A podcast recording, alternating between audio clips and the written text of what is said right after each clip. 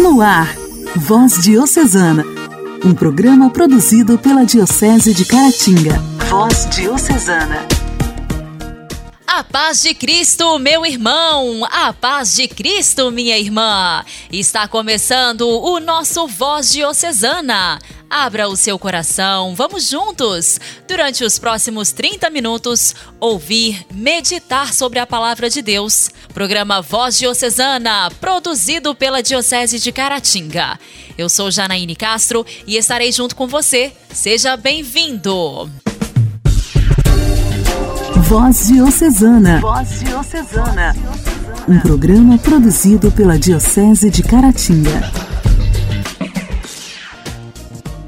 Nesta segunda-feira, vamos relembrar a memória do Santo Agostinho. O dia dele foi o último sábado. A memória do grande bispo e doutor da Igreja, que nos enche de alegria, pois, com a graça de Deus, se tornou modelo de cristão para todos. Agostinho nasceu em Tagaste, no norte da África, em 354, filho de Patrício e da cristã Santa Mônica, a qual rezou durante 33 anos para que o filho fosse de Deus. Aconteceu que Agostinho era de grande capacidade intelectual, profundo, porém, preferiu saciar seu coração e procurar suas respostas existentes, tanto nas paixões como nas diversas correntes filosóficas. Por isso, tornou-se membro da seita de Manaqueus. Com a morte do pai, Agostinho procurou se aprofundar nos estudos, principalmente na arte da retórica. Sendo assim, depois de passar em Roma, tornou-se professor em Milão, onde, envolvido pela intercessão de Santa Mônica, acabou frequentando, por causa da oratória, os profundos e famosos sermões de Santo Ambrósio. Até que, por meio da palavra anunciada, a verdade começou a mudar sua vida. O seu processo de conversão recebeu um empurrão quando, na luta contra os desejos da carne, acolheu o convite. Abre aspas. Toma e lê. Fecha aspas. E assim, encontrou na palavra de Deus a força para a decisão por Jesus. Santo Agostinho, que entrou no céu com 76 anos de idade, converteu-se com 33 anos, quando foi catequizado e batizado por Santo Ambrósio. Depois de perder sua mãe, voltou para a África, onde fundou uma comunidade cristã, ocupada na oração, estudo da palavra e caridade. Isso até ser ordenado sacerdote e bispo de Hipona. Santo, sábio, apologista e fecundo filósofo e teólogo da graça e da verdade. Santo Agostinho, rogai por nós. A alegria do Evangelho. Evangelho. Evangelho. Oração, leitura e reflexão. Alegria do Evangelho.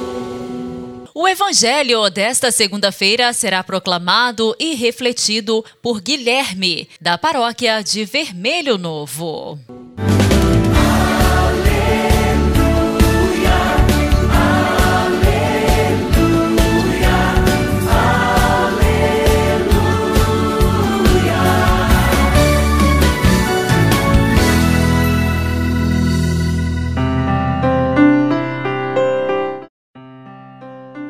O Senhor esteja conosco, Ele está no meio de nós. Proclamação do Evangelho de Jesus Cristo segundo Lucas. Naquele tempo veio Jesus à cidade de Nazaré, onde se tinha criado. Conforme seu costume, entrou na sinagoga no sábado e levantou-se para fazer a leitura. Deram-lhe o livro do profeta Isaías. Abrindo o livro, Jesus achou a passagem em que está escrito: o Espírito do Senhor está sobre mim, porque ele me consagrou com a unção para anunciar a boa nova aos pobres, enviou-me para proclamar a libertação aos cativos e aos cegos, a recuperação da vista, para libertar os oprimidos e para proclamar um ano da graça do Senhor. Depois fechou o livro, entregou ao ajudante e sentou-se. Todos os que estavam na sinagoga tinham os olhos fixos nele. Então começou a dizer-lhes: Hoje se cumpriu esta passagem da Escritura que acabastes de ouvir. Todos davam testemunho a seu respeito, admirados com as palavras cheias de encanto que saíram da sua boca. e diziam: Não é este o filho de José? Jesus, porém, disse: Sem dúvida vós me repetireis o provérbio: Médico, cura-te a ti mesmo. Faze também aqui em tua terra tudo o que ouvimos dizer que fizestes em Cafarnaum. E acrescentou: Em verdade eu vos digo que nenhum profeta é bem recebido em sua pátria. De fato, eu vos digo, no tempo do profeta Elias, quando não choveu durante três anos e seis meses, e houve grande fome em toda a região. Havia muitas viúvas em Israel. No entanto, a nenhuma delas foi enviado Elias, senão a uma viúva que vivia em Sarepta, na Sidônia. E no tempo do profeta Eliseu havia muitos leprosos em Israel. Contudo, nenhum deles foi curado, mas sim Naamã, o sírio. Quando ouviram essas palavras de Jesus, todos na sinagoga ficaram furiosos, levantaram-se e o expulsaram da cidade. Levantaram até o alto do monte sobre o qual a cidade estava construída, com a intenção de lançá-lo no precipício. Jesus, porém, passando pelo meio deles, continuou o seu caminho. Palavra da salvação. Glória a vós, Senhor.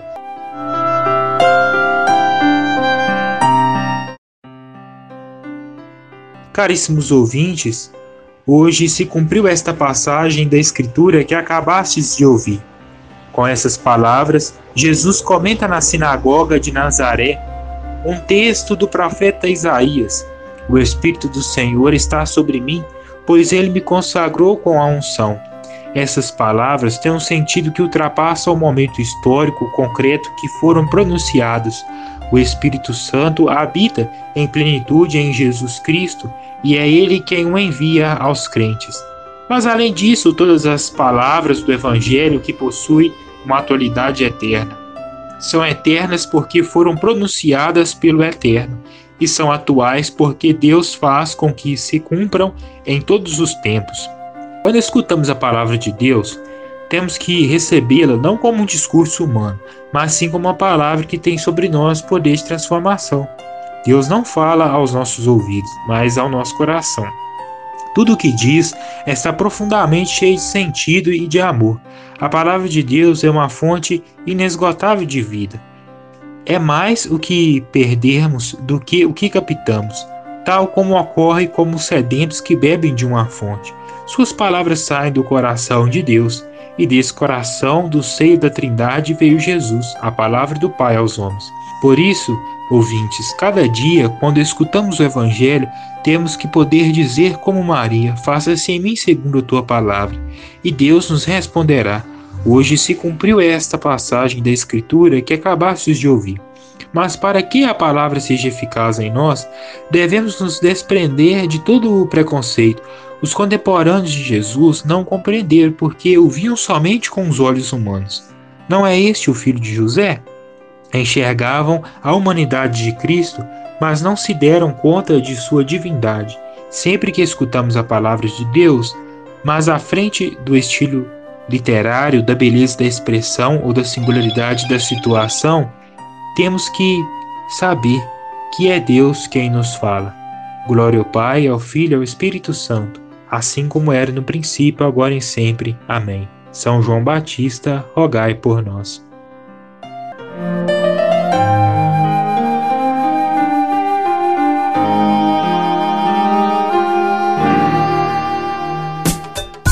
Diálogo Cristão. Temas atuais à luz da fé. Diálogo Cristão.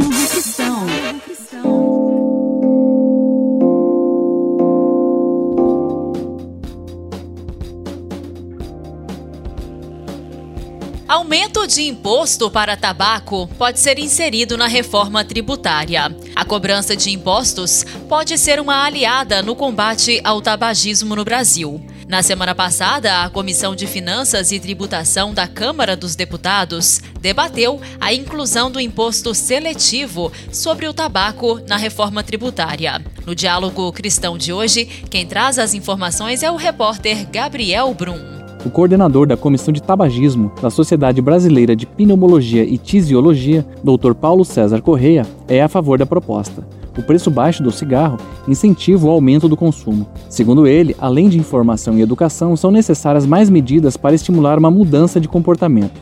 A tributação seletiva sobre o cigarro, inserida já na Constituição, é uma delas. A cidadania atualizada é a incorporação na nossa Constituição do imposto seletivo de tabaco para financiar a prevenção, a promoção da saúde, a prevenção da iniciação, o tratamento dos, das pessoas que querem parar de fumar. O Brasil gastou em 2019 cerca de 50 bilhões de reais devido a doenças causadas pelo consumo de tabaco, segundo dados apresentados pelo coordenador da Comissão de Tabagismo da Sociedade Brasileira de Pneumologia. Já os custos indiretos somariam 74 bilhões, incluindo perda de produtividade no trabalho e os gastos para cuidar de familiares e pessoas próximas. Paulo César Correia explica que o custo do tabagismo não se equilibra com as receitas fiscais obtidas em cima de produtos de tabaco. Nós chegamos a uma estonteante conta de 125,15 bilhões de reais gastos com o tabagismo. Por outro lado, a receita fiscal tão decantada pela indústria do tabaco é de apenas 12,23 bilhões. Então essa custo, essa balança não fecha. Segundo o Instituto Nacional de Câncer, o número de atendimentos no SUS caiu 66% durante a pandemia em 2020. Ainda assim, 68 mil fumantes procuraram o sistema de saúde no início do ano passado. A doutora Lisa Almeida, médica e coordenadora de prevenção e vigilância do INCA, diz que o tabagismo é uma doença crônica que leva a outras doenças graves e com tratamento longo. Muito bem acompanhado pela equipe de saúde e buscando sempre essa é, remissão completa da dependência, mas que em muitos casos as pessoas têm recaídas e retomam e continuam é, esse tratamento ao longo desse período.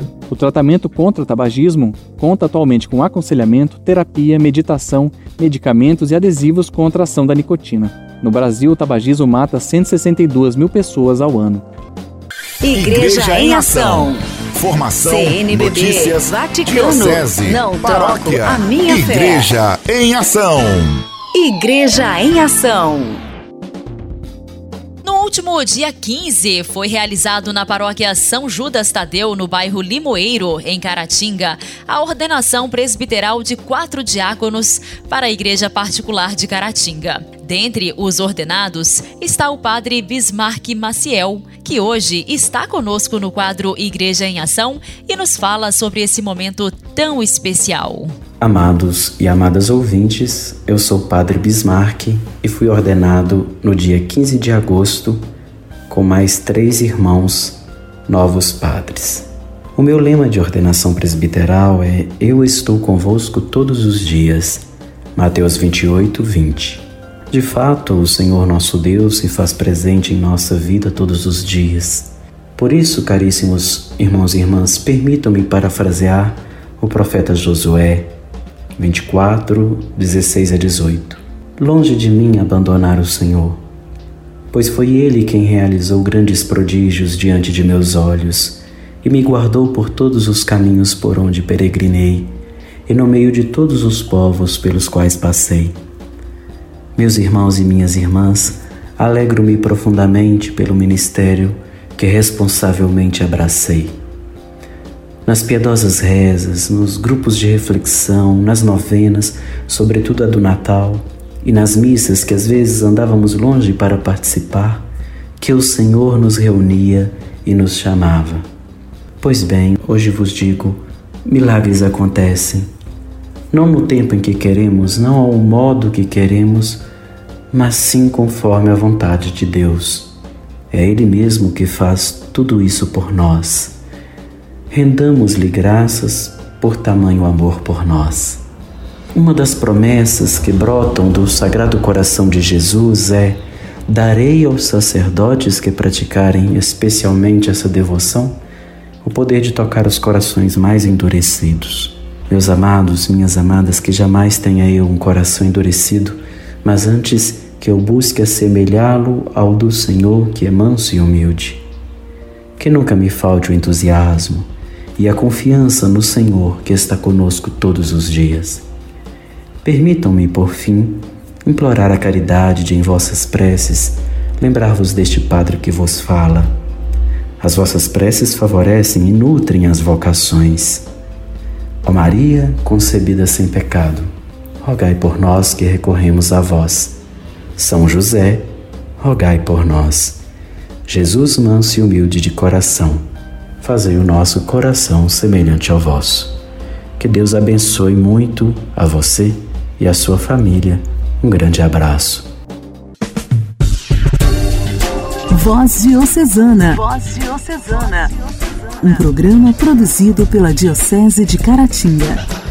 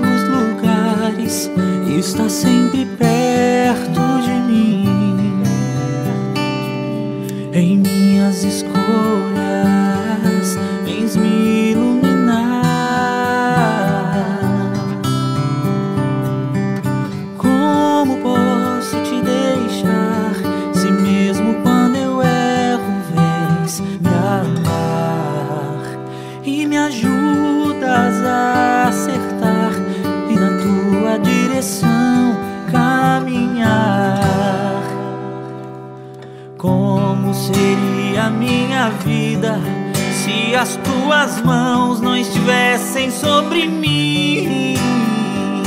Como seriam os meus sonhos se o teu espírito não habitasse em mim? O teu amor me envolve, o teu amor me protege, és o meu porto seguro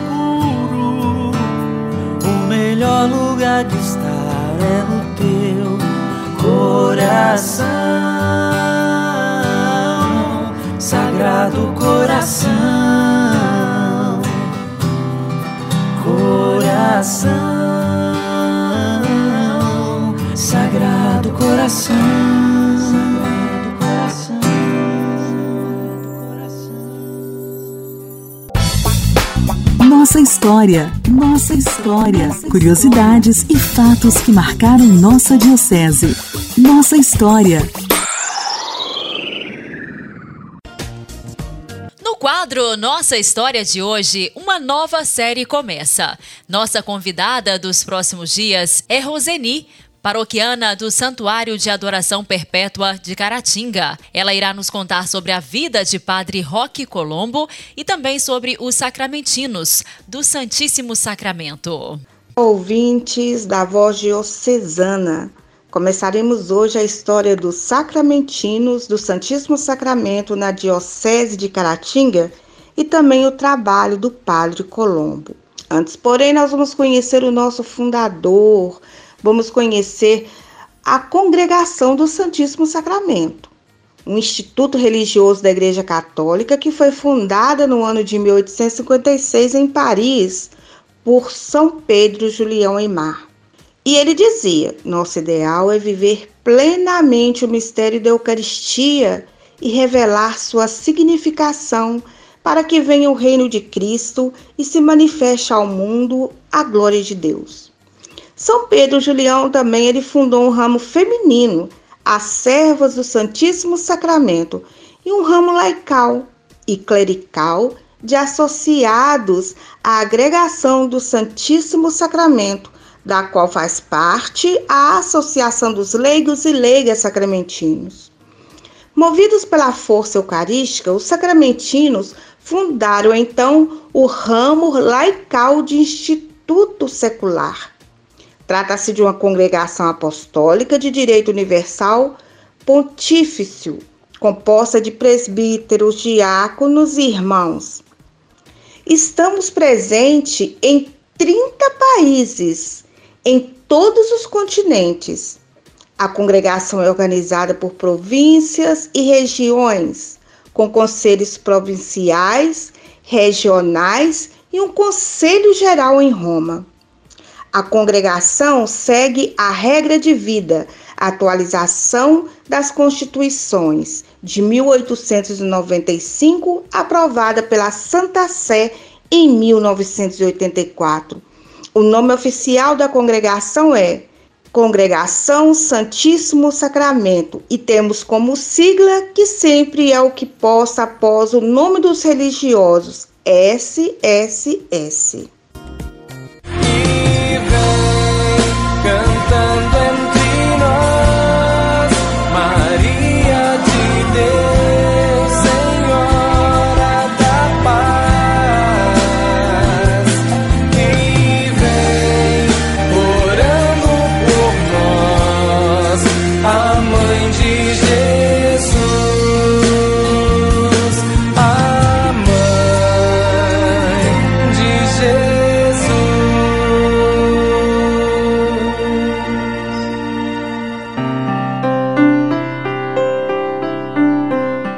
Povo de Deus, paz e bem, eu sou o Padre Marlone e pelo Voz Diocesana, esse é o nosso Momento Mariano. Momento Mariano, Mariano.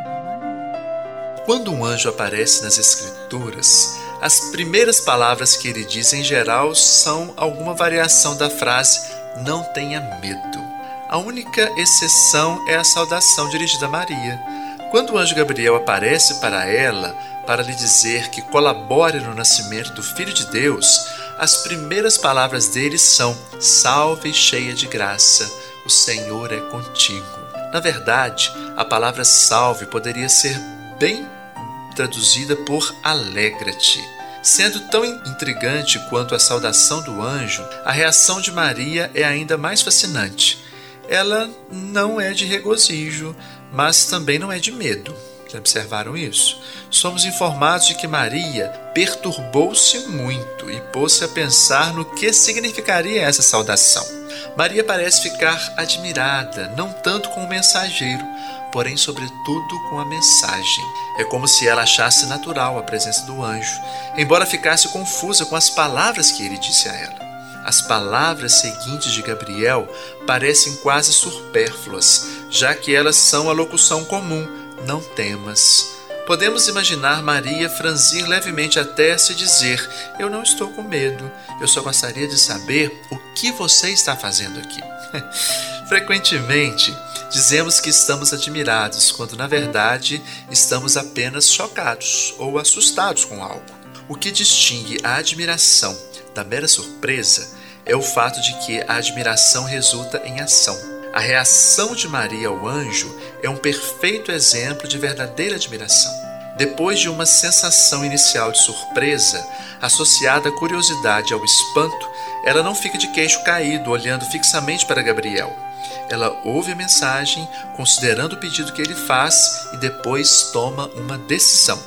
Da próxima vez que você estiver se sentindo chocado e assustado, não fique aí parado.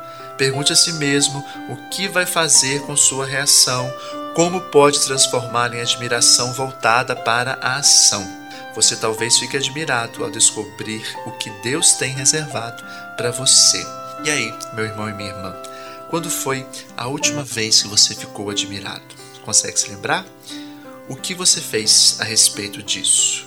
Olha, quando estamos admirados, é preciso usar nossa surpresa e curiosidade em benefício do meu desenvolvimento espiritual, convertendo-as em ação prática. Ficamos hoje por aqui. Um forte abraço. Até o nosso próximo programa. Que Deus te abençoe.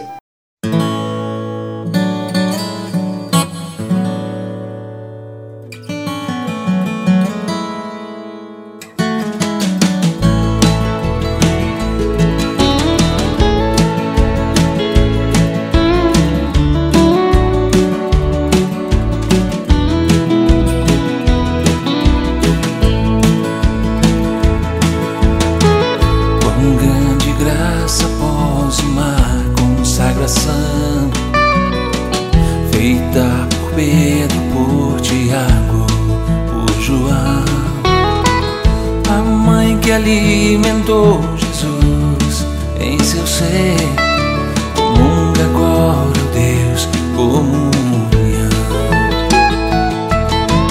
Quanta alegria de Maria receber Jesus na Eucaristia, o corpo do Filho que um dia ela gerou.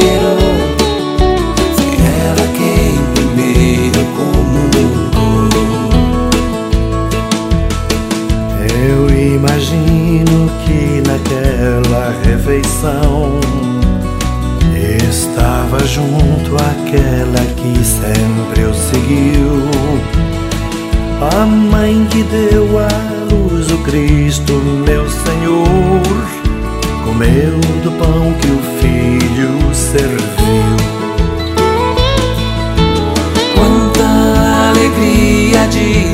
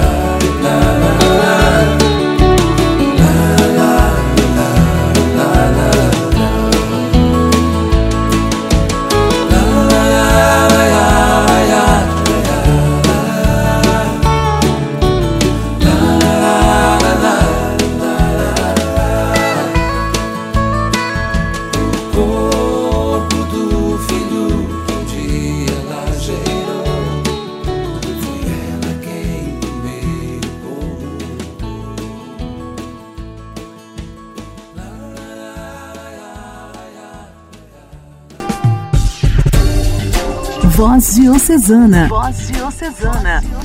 Um programa produzido pela Diocese de Caratinga. Amados ouvintes, ouvintes, o programa desta segunda-feira termina aqui. Agradeço muito a sua companhia. Desejo para você uma semana muito abençoada. Amanhã nos encontramos aqui pela sua rádio preferida, sempre no mesmo horário. Um grande abraço, até lá! Você ouviu Voz Diocesana, um programa da Diocese de Caratinga. Voz Diocesana.